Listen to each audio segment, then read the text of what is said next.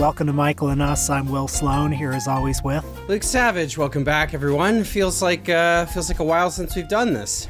That's true. You have been in the Algonquin wilderness. I mean, I know that you pretty much annually like to take a big, ambitious canoe trip in Algonquin Park in Ontario. You did it much later than normal this year, and I think sub zero temperatures. Uh, what was that experience like? Well, yeah, I mean, it is, it, you know, it's becoming an annual thing. This is only the second time I've done it, but um, I, I am kind of planning to do it each year, at least, uh, at least once. I, I did go to Killarney Provincial Park, actually, rather than Algonquin this time time because um, that was the only place where there was uh, an outfitters that would rent a canoe. None of the Algonquin ones uh, seemed to be open. But uh, I'd never been to Killarney before. But two and a half hours, something like that, west, uh, southwest of North Bay. So if people know Ontario at all, southwest of Sudbury.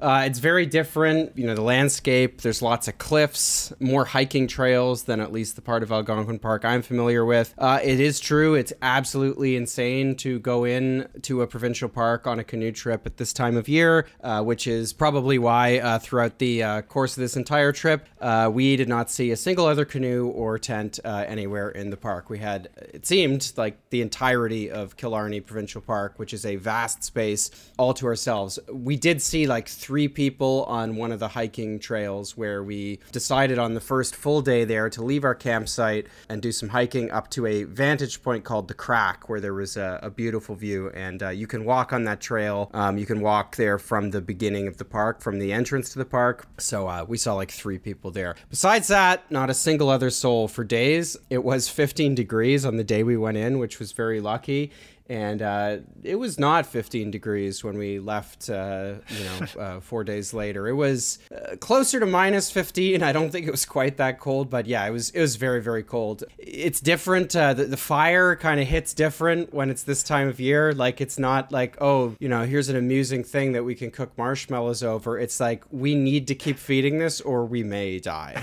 Um, yeah. Yeah it was great. It's it's actually you know the most dangerous thing about it i mean there are bears but i don't no one ever sees them. Um, the most dangerous thing about it is that you'll fall in the water i think. That's kind of what i was regret or that's kind of what i was uh, worrying about the whole time. Was like okay what if uh, the canoe capsizes and we're like 15 kilometers over like difficult terrain and more water from I don't know whatever you do.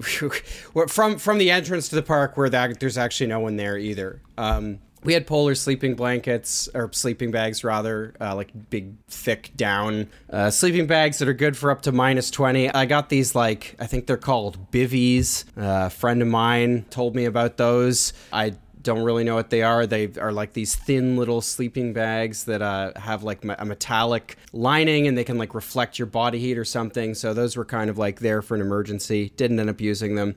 But uh, yeah, I had just an amazing, uh, an amazing time. I mean, like beautiful space. Uh, it was warm for a couple days, or you know, relatively warm for the season. Covered a huge amount of terrain.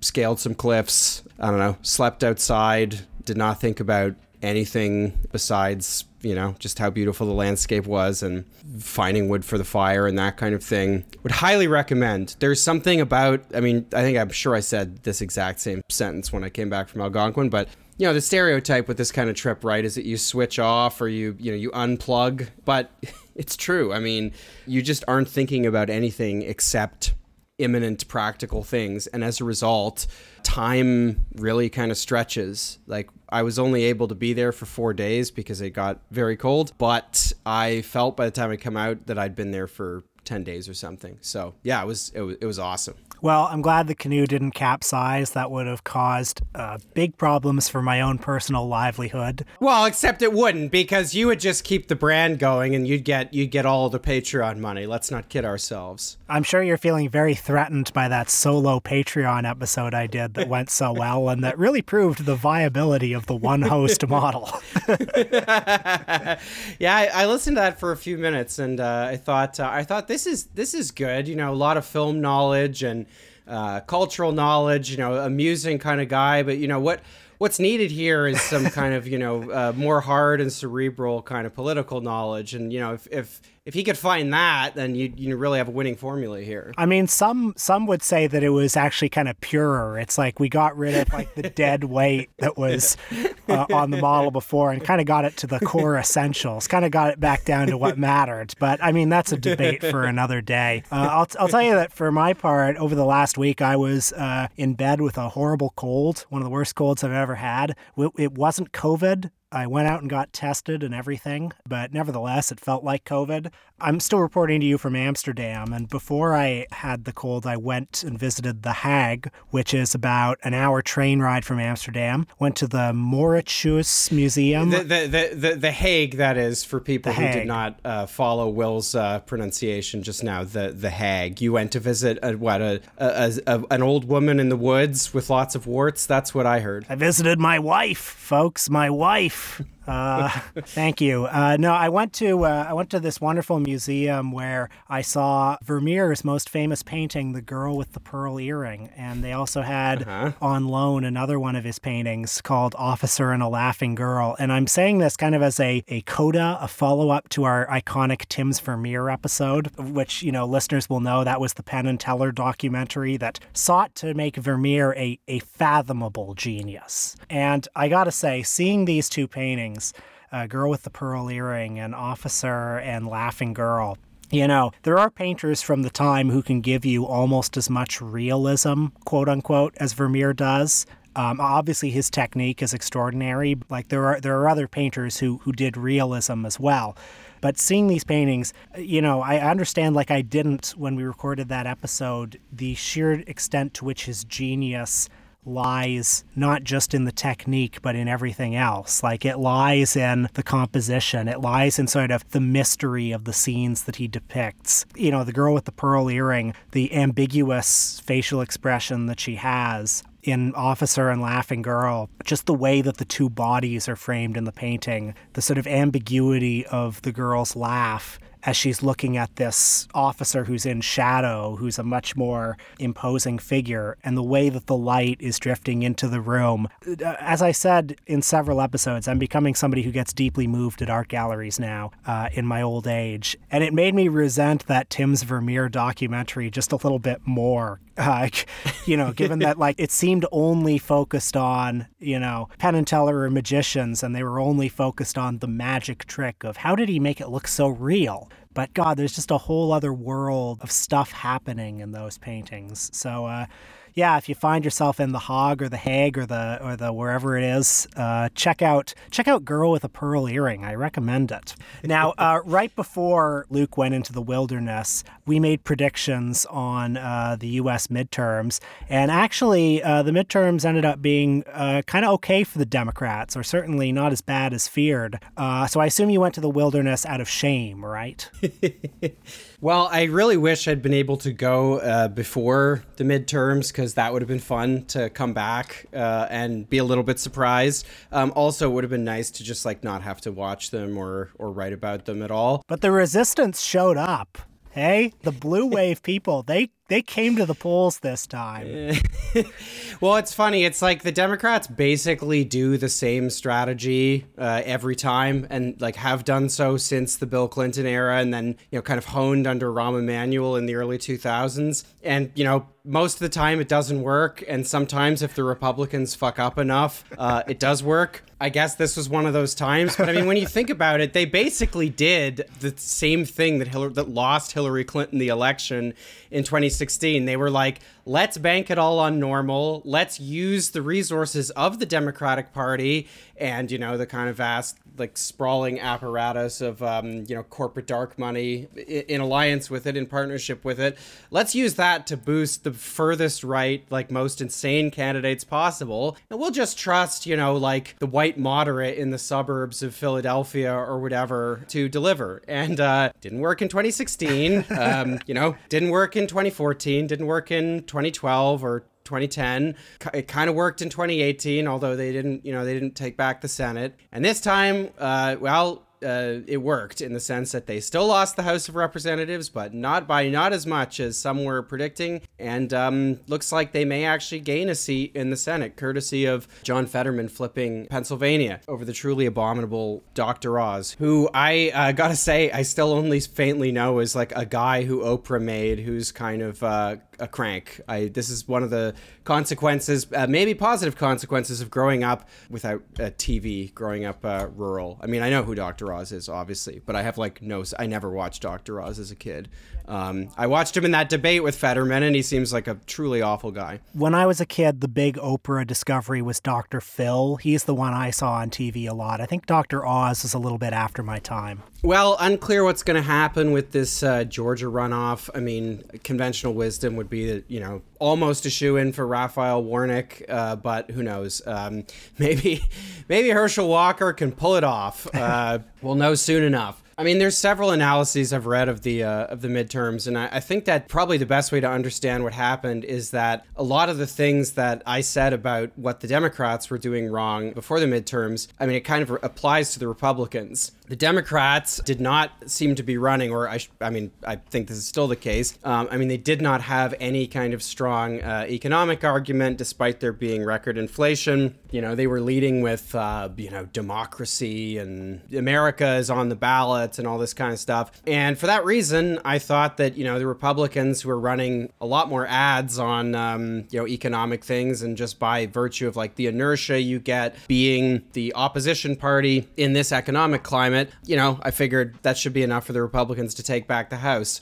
The thing is, uh, the Republicans did run those ads, and then they also talked about a lot of other stuff that is the weird, freakish stuff that, you know, the Republican base cares about. So, you know, when there's record inflation, I don't know, they're going door to door. They're like canvassers are going door to door talking to like confused suburbanites about like a drag time story hour in Oakland or San Francisco or something. You know, I think that's kind of what happened. I think another part of the equation is that uh, like I know obviously Trump was out there to stump for a whole bunch of these candidates, but you know Trump not being the president anymore is not really I, he's not as central to uh, the Republican Party as he was before. You know, obviously when he was president, and so I, I kind of think that the midterms are a test of what happens when you do Trumpism in a way that is at least somewhat removed from the personal idiosyncrasies and, you know, bizarre rhetoric and just the personality of Donald Trump uh, himself. And that formula is a lot closer to just conventional Republicanism, at least, you know, as I've known it for most of my life.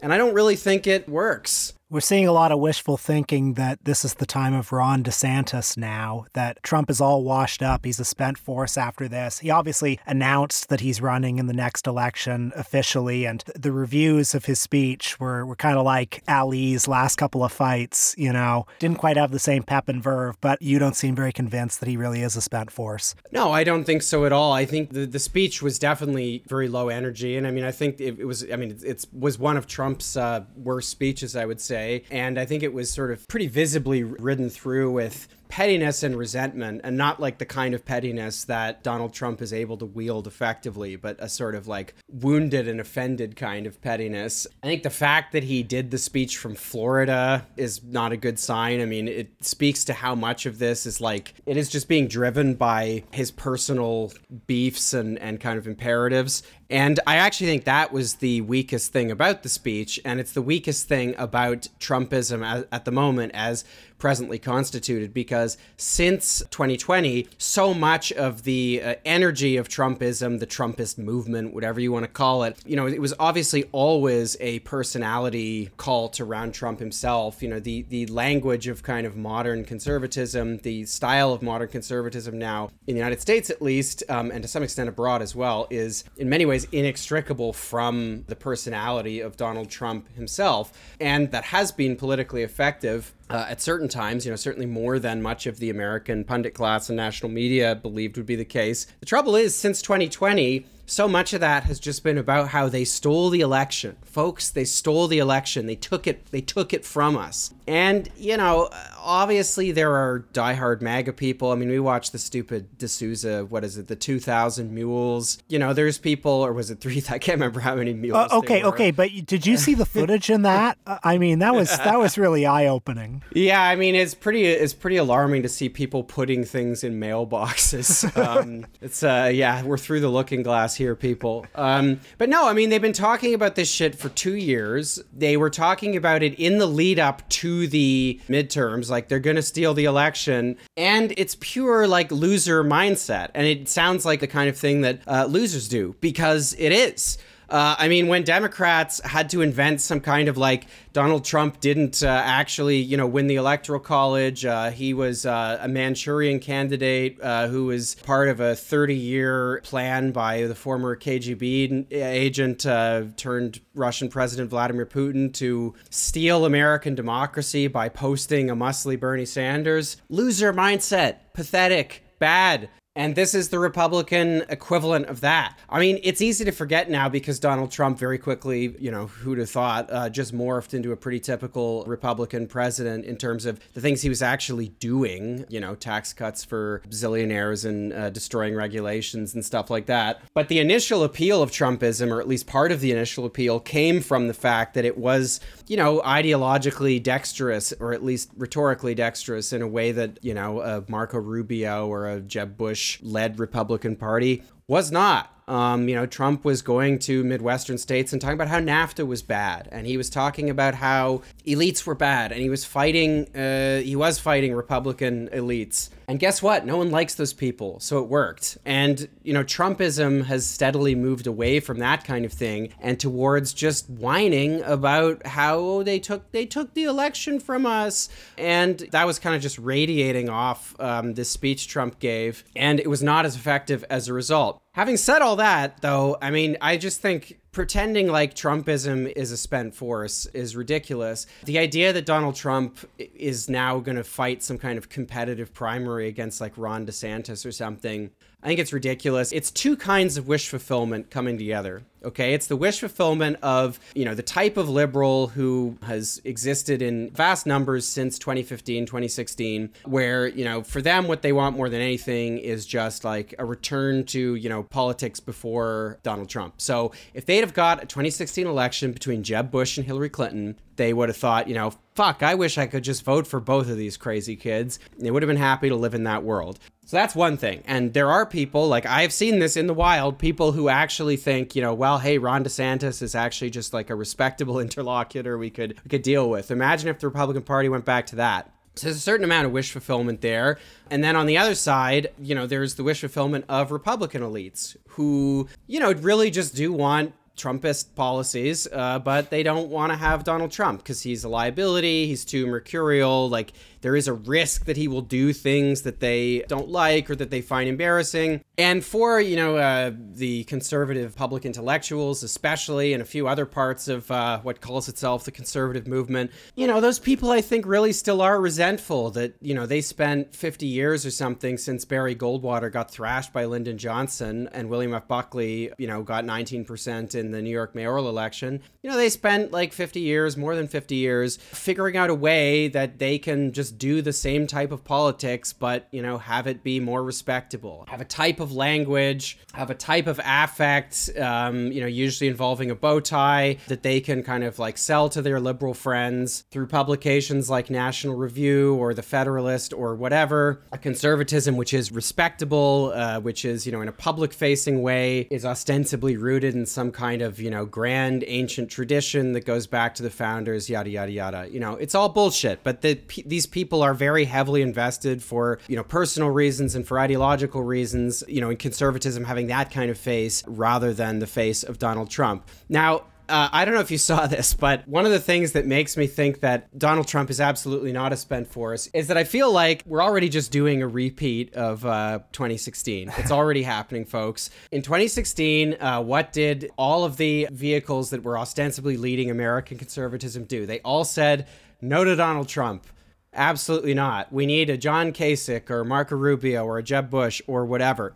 One of those organs was the National Review, which published its famous Never Trump issue, where people like, you know, Irving Kristol and I don't know, the other supposed heavy hitters of American conservatism, I think Jonah Goldberg was in there, a few others, uh, they came out and they said to uh, conservative voters, Republican voters, don't vote for Donald Trump. He's bad. And uh, nobody cared. And I was very amused uh, for this reason to find five days ago in the in none other than National Review. I think this is their cover editorial, and it's just like Trump no. The editorial is just called no. And I want to just read a little bit from this. Now, I'm going to read this to you, and after I'm done, you tell me that Donald Trump is a spent force. So the editorial begins, um, you know, this is the National Review. So what, do, what else do you expect? To paraphrase Voltaire after after he attended an orgy, once was an experiment, twice would be perverse. A bruised Donald Trump announced a new presidential bid on Tuesday night, an invitation to double down on the outrages and failures of the last several years that Republicans should reject without hesitation or doubt. So you hear that? Republicans should reject Trumpism without hesitation or doubt. Anyway, let's see what the next paragraph has in store. To his credit, Trump killed off the Clinton dynasty in 2016, nominated and got confirmed three constitutionalist justices, reformed taxes, pushed deregulation, got control of the border, significantly degraded ISIS in Syria and Iraq, and cinched normalization deals between Israel and the Gulf states, among other things. Uh, these are achievements that even his conservative doubters and critics, including the National Review, can acknowledge and applaud. And then um, I don't think I actually need to read anymore, but it goes on. You know, that said, the Trump administration was chaotic even on its best days days because of his erratic nature and lack of seriousness. So basically, they say absolutely no to Donald Trump, and then they just list off like all the things Trump actually did, and they're like, well, that's great. so that's, you know, the National Review saying no to Donald Trump. Now, the one difference between this and, uh, you know, the shit they were doing in 2016 is in 2016, you know, if you go back and read what they actually said, like I remember at the time, liberal websites like the Huffington Post and stuff, like curating these lists of like, read the 10 best dunks from the National Review's epic takedown of Donald Trump. And you actually read the editorial and it's like, everything they're saying is that Donald Trump is actually like a crypto leftist. Like he's, attra- he's attacking free trade deals, folks. That's terrible. We can't trust this guy to cut taxes and like, he says that he wants to deport a zillion people and be racist with border policies, but can we really believe that? You know, he's from New York. And in this one, they're sort of doing a like, well, gotta hand it to him. like, he, he did everything we want, and we're still not happy because he's like kind of erratic. So what if Ron DeSantis could do it instead? Anyway, if the National Review is against Trump, that tells me that there's uh, a lot of life in Trumpism yet. Uh, I saw that Chris Christie is uh, thinking about a presidential run. God, I hope so. Fucking, let's bring them all back. Let's get somebody to talk Jeb out of retirement. Like, let's get the let's get the band back together. Like, can you imagine if we get another ostensibly competitive Republican primary where Donald Trump, you know, just I don't know, insults like Jeb Bush's wife or something. You know, Trump's back on Twitter now, uh, or his account has been reinstated at least. And, you know, I was reminded sadly that so much of his good material is from before 2016. Partly it was because he wasn't in the same position that, that he was after. that shit, that shit where he just spent like several weeks trying to convince Robert Pattinson to break up with Kristen Stewart. That was incredible. Oh my God. Although I think it was while while he was president that he was who is whose Oscar parties did he kept tweeting about how they're no longer hot. It was uh, Vanity Fair editor Graydon Carter, so, or, or or Sissy Graydon Carter as as he is now known. But yeah, he doesn't have that rogues gallery anymore, which is a shame. And I actually for the next stage of Trump in public life, what I would like is for you know like Chris Christie, I'd like for more people from his inner circle to try to like you know, be turncoats to try to like be Benny Blanco from the Bronx and try to usurp him. Like Mike Pence will run against him, libs will cheer, and then Trump will just like make a single joke about him getting hanged on stage or something, and just the base will love it. yeah, yeah, more of that. This should be Trump version 2.0. Now, we can move on from this for a second. I mean, we should move on because we've got a very substantive movie where I know there's going to be a lot to talk about for this episode. But I, I think it's worth uh, saying a little bit about Ron DeSantis here because the other part of this equation is Ron DeSantis. And Ron DeSantis sucks, okay? Like, one of the worst ticks of pundit brain is taking a single election and blowing it up into like some kind of long term trend, right? Obviously, you can interpret election results in various ways. Sometimes people can even do so, you know, very wisely. It's rare, but it does occasionally happen.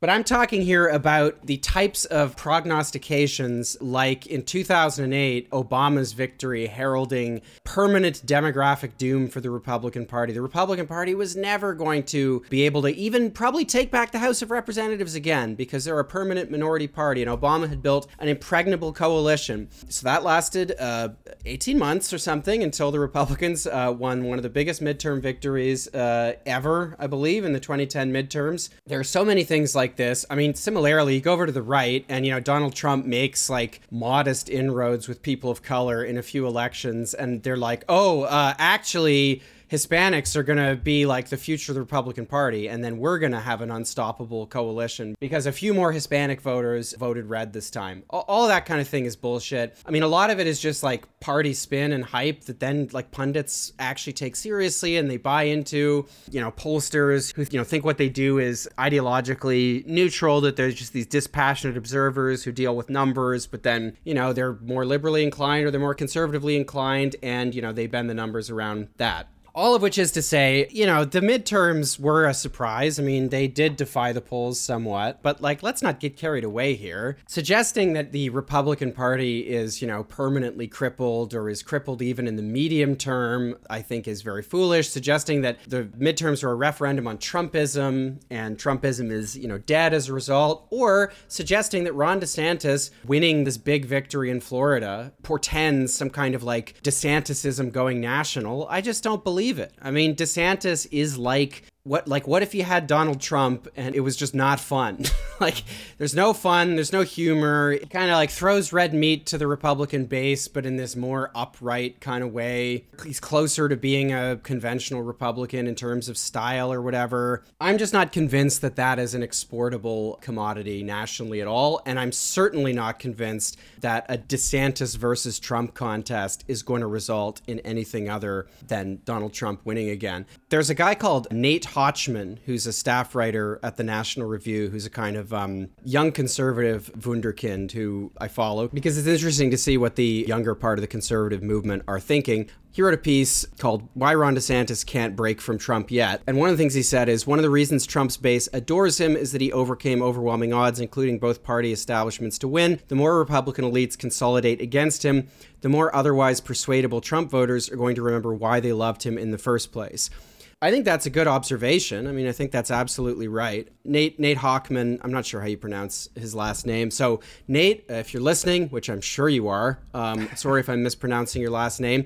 But you know, uh, Nate Hochman was you know against Donald Trump back in uh, 2016. I think you know, like a lot of conservatives, he sort of accommodated himself to Donald Trump. You know, I think the subtext here and what I read from his piece on this, you know, is that he would probably kind of like you know to move on from Donald Trump. He'd, he'd probably like a conservative movement or you know a Republican political project that wasn't entirely inextricable from Donald Trump. But he's right to observe here that you know this is one of the main reasons why Donald Trump's base is so loyal is because of the trajectory trajectory he took to get there. Um, and when I see publications like the National Review, when I see, I mean, this is, you know, Nate was responding to uh, something Mike Pompeo said, where Pompeo said, We were told we'd get tired of winning, but I'm tired of losing, and so are most Republicans. So it's all these, you know, former Trump allies jumping what they think of as a sinking ship. I saw Nikki Haley had some kind of subtweet of Donald Trump. All these kind of former sycophants, you know, these obsequious twerps pretending to get off the Trump train or trying to get off the Trump train. And I just think it's going to backfire. I mean,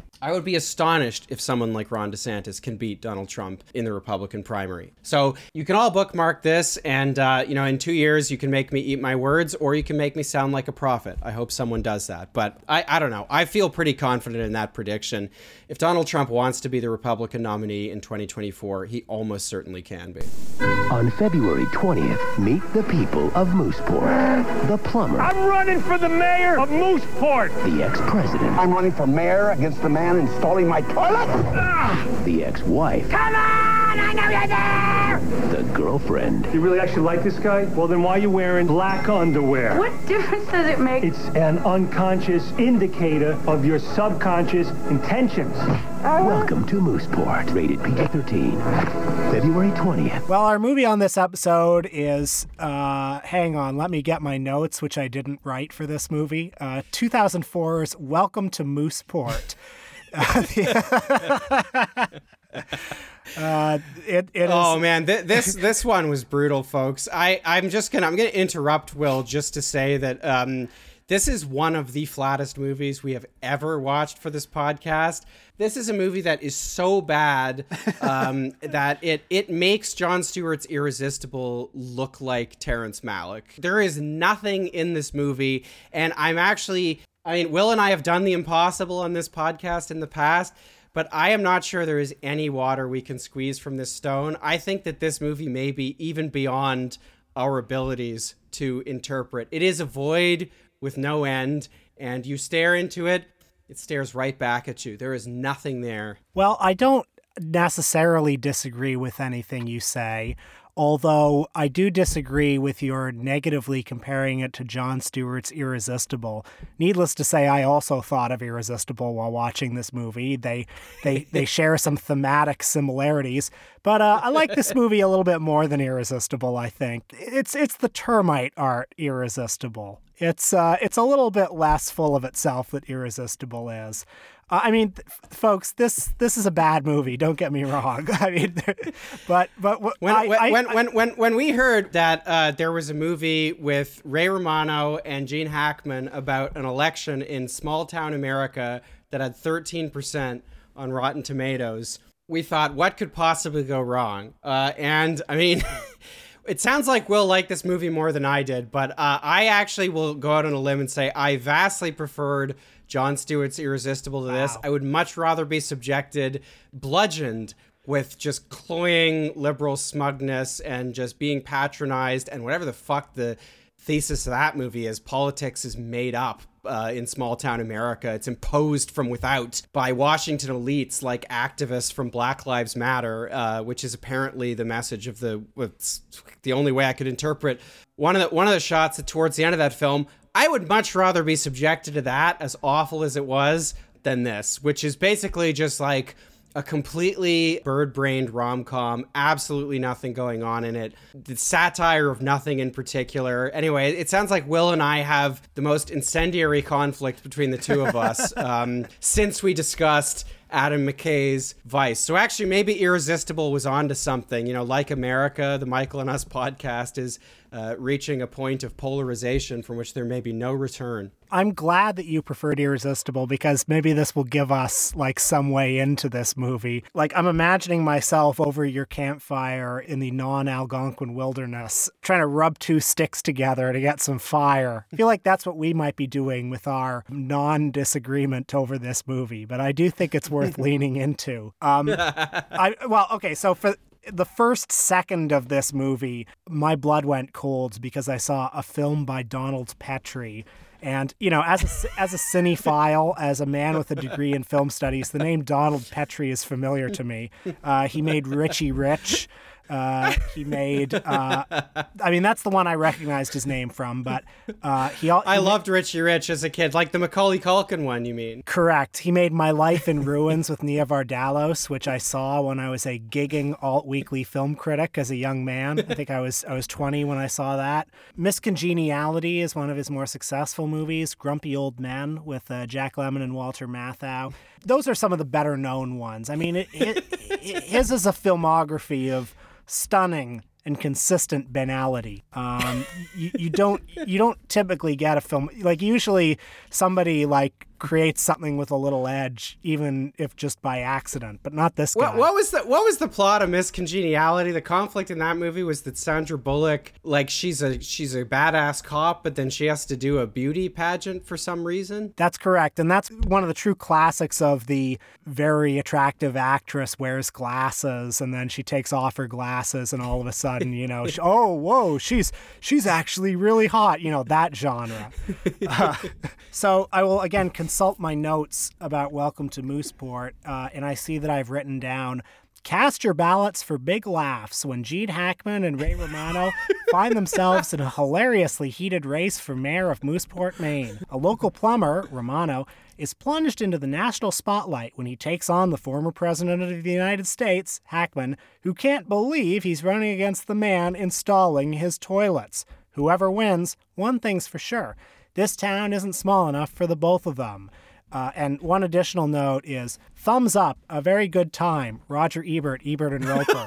Okay, we're, we're gonna we're gonna get to Ebert because I think maybe we should read his. There's a particularly smooth-brained Roger Ebert review of this movie. he gave it three stars. Three stars, folks. I think we should save that for the end as a little treat, uh, so that you know the prophet can explain to us why we're wrong to trash uh, Welcome to Mooseport. I also just want to point out that the back of the DVD box advertises some special features. Interactive menus. No, listen to this. A full-length audio commentary by director Donald Petrie. Now, can Oh you imagine what a what a master class? I mean, can you like people people pay $100,000 for 2 years of film study at NYU just to get that kind of expertise and you can get it on the DVD for Welcome to Mooseport. Can, can I just say that that description that you read, I'm not sure what that was from, but that's not actually the plot of the movie. Like, what that is, is a sort of meta translation of the plot into some kind of like, you know, marketing spin that makes the movie sound like it's about, you know, this like competitive election between these two unlikely candidates. And like, that's kind of what the movie's about. But one of the reasons this movie doesn't work is because neither of the candidates, Ray Romano or Gene Hackman, wants to be mayor of Mooseport. Like, it doesn't make any sense. The central conflict of the movie, like, there's no conflict, there's no tension. It doesn't work. Like, the Ray Romano character, his entire arc is that, you know, his, his girlfriend is, like, he's gonna get cucked by Gene Hackman. Well, ha- hang so- on. We we really should be describing the plot. We should be summarizing what the plot actually is because I agree with you about this. It, it is set in Mooseport, Maine, and I do want to point out that uh, small town Ontario is playing the United States in this movie. Yes, this is Port Perry, where in fact I was uh, just a few months ago. How about that? I mean, you.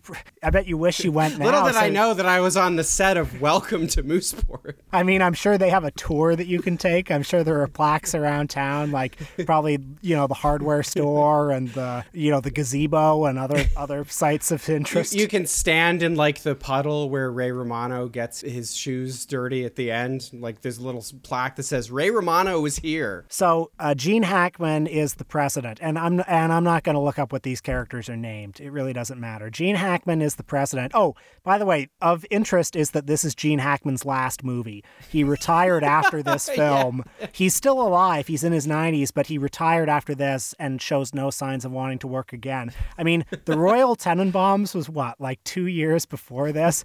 What a what a perfect swan song that would have been. He But- wanted to go out on a high note. I mean, Royal Tenenbaums is kind of like a math film, and you know, this film, it's got a lot on its mind, but it's also got a lot of heart. And I don't think he, he saw the need to act after that. Well said. Um, so he is the president of the United States. We've been told that he was an extremely popular president. He had something like 80% approval ratings. We don't know what party he was from. I would.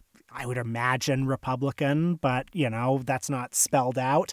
Uh, and now he's transitioning into what promises to be a lucrative post presidential career. He has offers lined up the speaking circuit, a $14 million advance for his memoir, and he's moved to this small town after an acrimonious divorce from his gold digging harpy of a wife. uh, who, who has taken over their Washington estate. Yeah, the most important part of his arc is that uh, his wife, folks, his ex-wife, she's freaking crazy, and she's out to get him. She's out to get his money. Women be gold digging. Uh, sad but true. But anyway, he's a good guy, and he's actually happy at his country home in Mooseport. He doesn't mind giving up the glitz and glamour of Washington as long as he gets a big infusion of cash into his bank account from speaking engagements and his autobiography. That's a bit of inconsistency in his character. He's got a bit of a angel on his right shoulder, devil on his left shoulder with regards to uh, greed and uh, material wealth. The film does not. I mean, perhaps there's just too many levels for me, and I'm not. I'm missing something. But the film, I feel like, does not establish Gene Hackman as a character very well at all. Like it sets him up as this like hugely popular ex-president, like the most popular former president in history. And I don't know, it kind of shows him as like nice enough, but he basically just seems like any kind of hack politician. Like to, at the beginning of the film, he moves into the house, and his advisors, one of whom is uh, Fred Savage, uh, former child actor Fred Savage, of the Princess Bride and the Wizard, and yes, of course, whatever Austin Molly, Powers molly, thing molly, was. molly, molly. Yeah, it's definitely one of the better jokes in that very funny trilogy of films. Anyway, Fred Savage, no relation, is um, you know listing off all these things he can do, and it's just like he's doing car commercials. He's getting like a multi-million dollar Uh, advance. for- correction, he declines the car commercials because he thinks that's beneath the dignity of the office. Fred Savage is pushing him to do car commercials, but that's like, come on, this this guy, this guy's better than that. He want he's doing speaking tours, he's doing memoirs. Yeah, I don't know. It hardly sounds like you know Jimmy Carter, like uh, trying to eliminate diseases or whatever. But you know, But no, you're right. I mean, there is a problem in how the Gene Hackman character is set up because what this movie should be is a Jimmy Carter like president who has heretofore made it through a very busy public life pretty much untainted. And now, you know, he gets into small town politics by accident, basically, and becomes everything he once despised. But the movie fumbles that in the introductory scenes by showing him being like, okay, let's cash in on my post presidency, establishing him off the bat as a very cynical politician. And so his evolution really has nowhere to go after that. well, I, I just want to say that is an incredibly generous reading of the Jimmy Carter presidency. But I agree with your basic point. This character does not really make any sense. And uh, yeah, his whole like the only salient character point with the Gene Hackman guy, who I think is named Cole, President Cole, is that his ex-wife uh, is a gold digger, and uh, that's that's about it. Now he goes to Mooseport expecting to, you know, cash in on his presidency, uh, live a pleasant life in retirement, but the town's long serving mayor has just died, has just died on the eve of nominations being due for the election, and there's no bench. There's nobody to replace him. So the town fathers, including Wayne Robson of Cube and uh, the Red Green Show fame, uh, says to him, Mr. President, will you become the mayor of our town? Now, this would seem beneath him, but in fact, President Hackman considers it. He says, you know, that would be interesting Uh, from a branding perspective. As I launch this this new post-presidential phase, I'll be able to show the world that I care so much about public duty that even though this is beneath me, uh, I'm doing this largely ceremonial job that I won't have to work at, and I can cash in even more. So his Again, it doesn't are- make yeah. any sense. Why is he pop- why is he so popular? He's a completely cynical hack who's cashing in. the only way this premise would actually work is if he wanted to get into public life again to do the right thing, right? Like, imagine how much better this great movie would be if he joined the mayoral race because he wanted to make a difference in the small town. And then over the course of the movie, he gets corrupted and he keeps bringing bad Washington values in. Get Donald Petrie on the phone because I know I know he's a Hollywood veteran, but I have I have some notes. I think this is a point to me because I think you've just inadvertently conceded that Irresistible is a better movie. I mean, maybe. Uh, I'll just say that I hated looking at Irresistible. I hated being in Irresistible. They're both bad movies, so I'll take the one that's a little cozier. I'll take the one with Gene Hackman in it. And it is it is pretty cool when Gene Hackman takes off his glasses and he's actually really hot. Oh, hubba hubba. The, the same applies, the same we're saying here applies to the Ray Romano character as well, because his arc also makes no sense. Like, the whole premise of the movie, at least as established in that publicist summary that you read us earlier, is that, like, these two unlikely, uh, zany characters face off in, you know, a small town election. And, like, that's not really what happens at all, because Gene Hackman is only doing this cynically, and neither is Ray Romano. And then the only reason Ray Romano decides to run is because he sees Gene Hackman making a pass at his girlfriend. Okay, so what people need to know is that Ray Romano is the local handyman. In this small town, he is the plumbing king, but he's also a bit of a workaholic plumber. His girlfriend of six years, played by Maura Tierney, is tired of constantly being second place for whatever toilet he has to repair. Now, Ray Romano also catches wind of this vacant seat in town hall, and he he too thinks I'll do the town a favor. I'll I'll run and be mayor. Why not? He's going to withdraw when he finds out that Gene Hackman has also put his name in. But yes, as you point out, during this very difficult time in his relationship, uh, Gene Hackman unknowingly asks Maura Tierney on a date, and she accepts. So Ray Romano realizes he has to man up. He's he's going to run for mayor against the former president.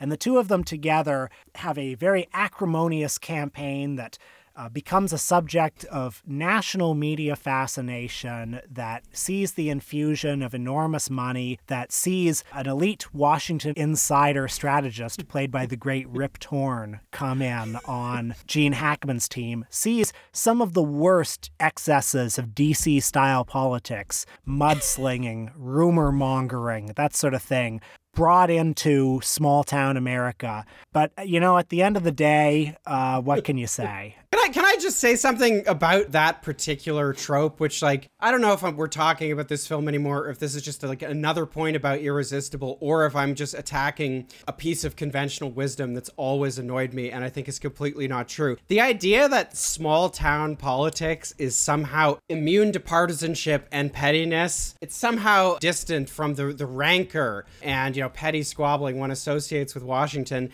Has anybody ever like followed politics in a small town? Like it has the dynamic or you know it can have the dynamic that's typical of like when any small amount of power, you know, is up for grabs often an environment where you know the majority of people are not really paying attention you know the worst of small town politics is kind of like the worst of you know student politics or something This is why Alexander Payne's Election is one of the best movies ever made about politics. 100% another movie i wish i'd watched again rather than watching this piece of crap Whenever we've talked about movies like this in the past, like My Fellow Americans with Jack Lemmon, which uh, I did look up to see if that was directed by Donald Petrie, but it wasn't. We've typically uh, interrogated what are the sort of ideological assumptions that these movies are built on, and I, I uh, it will be hard with this one, but I guess one of the assumptions here is that there is a dichotomy between the local and the urban, or or the local and the cosmopolitan. Also, even though like the Gene Hackman character is supposed to be the greatest president ever, there's an assumption that like ultimately he's a different breed of person you know the, the sort of person who like makes politics their life and career is different. And like the life of a politician or, or a life of like civic engagement is not a place for like a normal person like a, a guy like ray romano. Here's something else about the plot and you know i don't know maybe the director's commentary explains this but uh the film does absolutely nothing to establish what gene hackman's connection to mooseport maine actually is.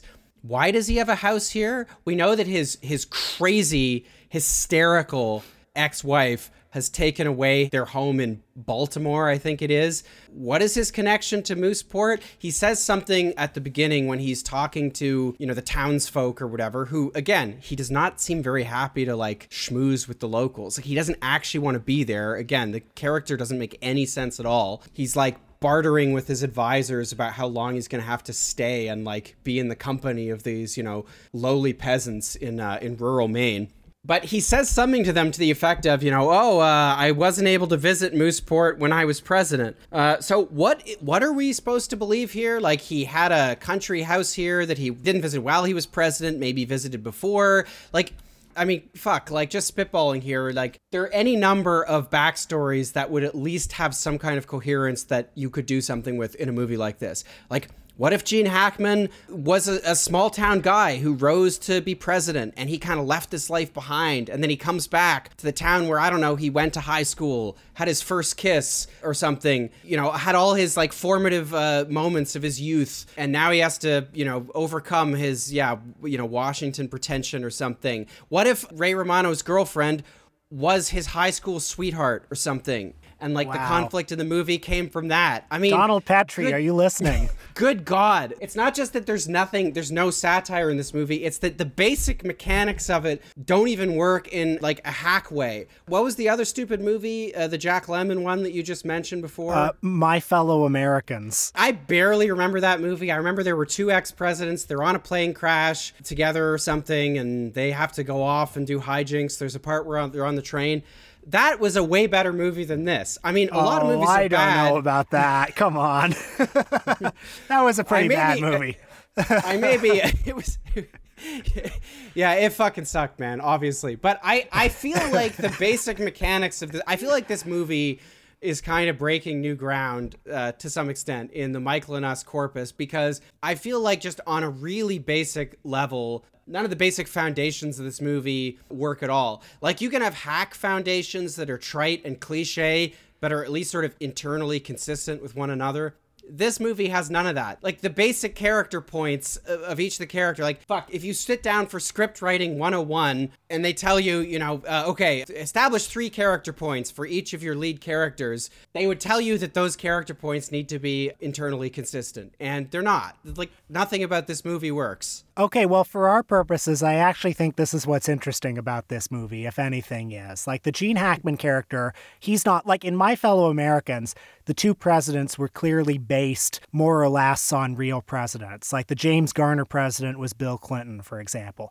But in this movie, Gene Hackman is all presidents. He's like this algorithmically generated collection of stereotypes and traits and tropes that we associate with presidents from the last 60 years. Like, he is both a Jimmy Carter like good guy and a Bill Clinton like cynic who's cashing in on his post presidency. He's the great communicator like Reagan, like Bush. He's somebody who allegedly has ties to, you know, smaller, more rural areas that he likes to go to, but uh, but also like Bush, he's kind of a fraud. He, he, there's no real proof that he actually does have ties to those areas. The movie can't commit to anything because, like, you know, th- this movie is the middle of the middle of the middle. This this is a movie that was designed and machine tooled to sort of appeal to the largest number of people it possibly could, and ironically, it didn't appeal to anybody because of that.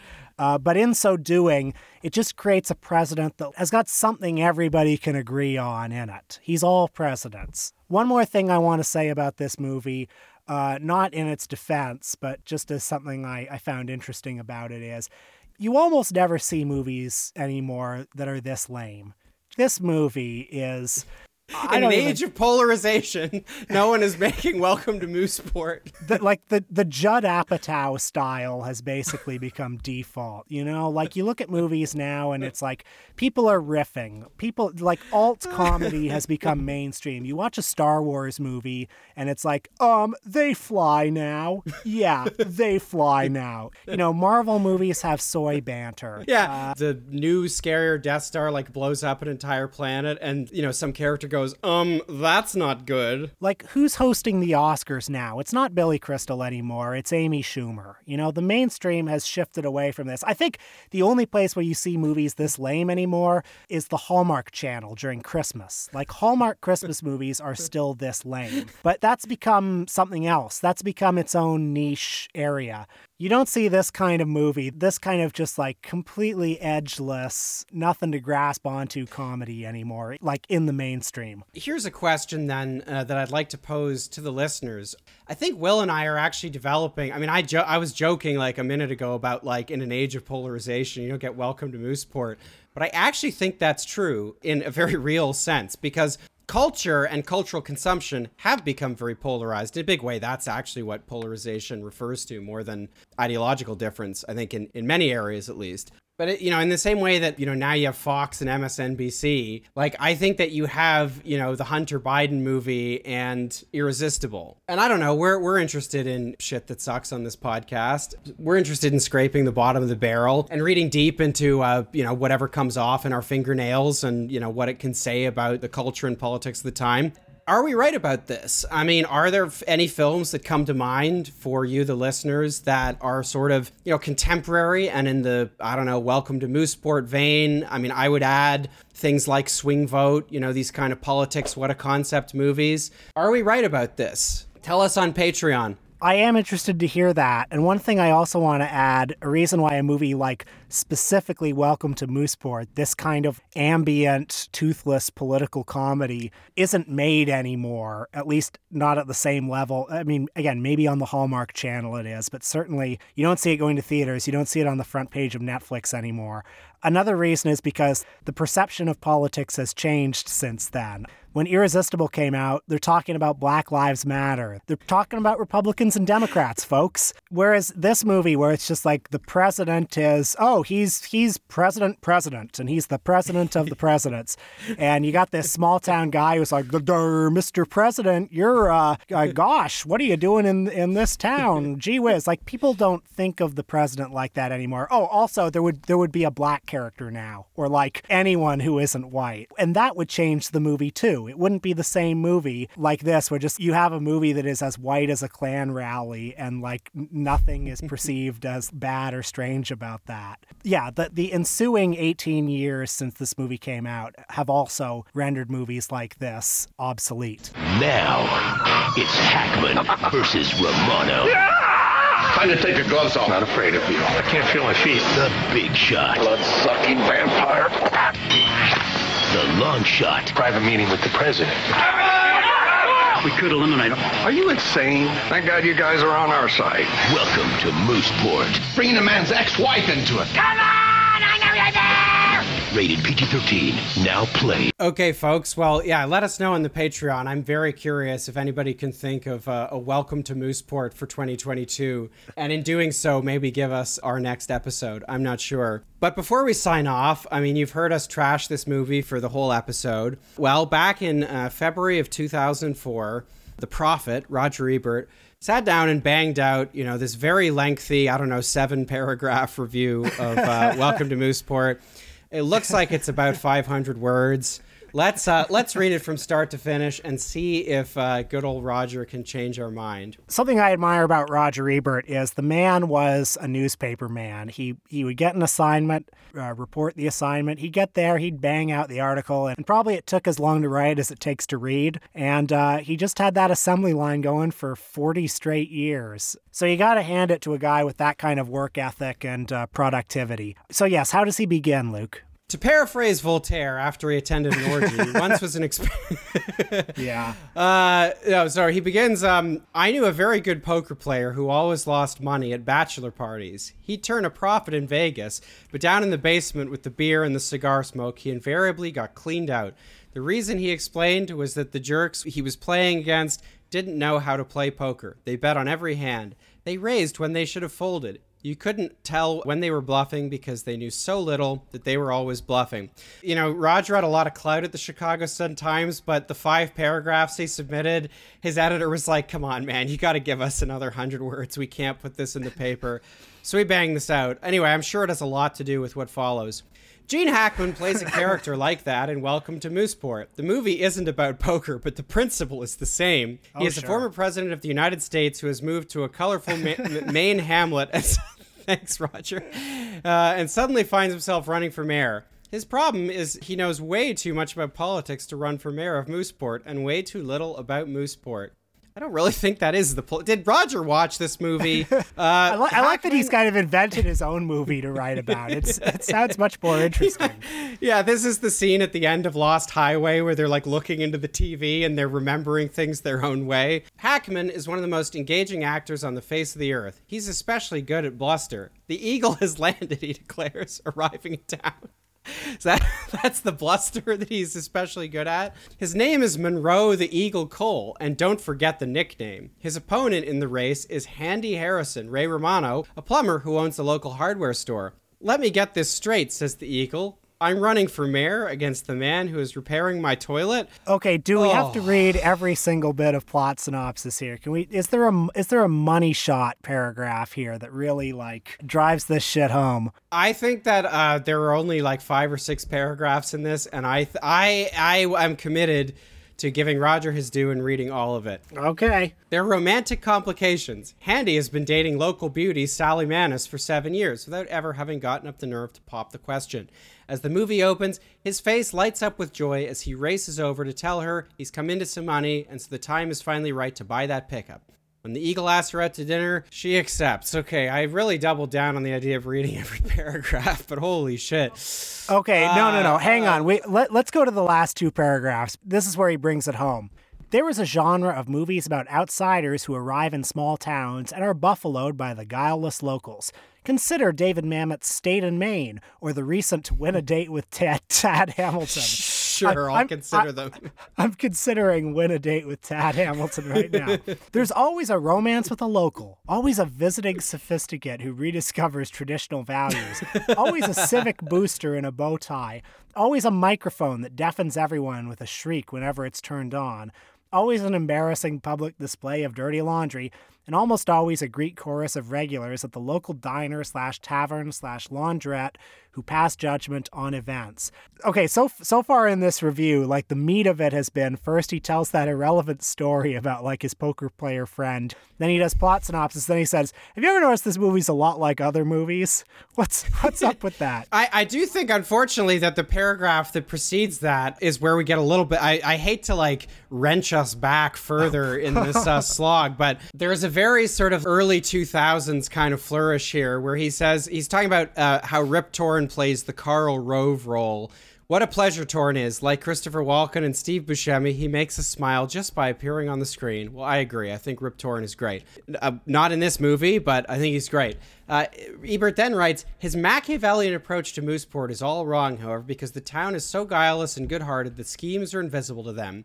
We question that such a naive and innocent town could exist in America and are almost relieved to find that the movie was shot in Canada. Has it seemed to you lately that Canada is the last remaining repository of the world Norman Rockwell used to paint? So there's the thesis of it right there.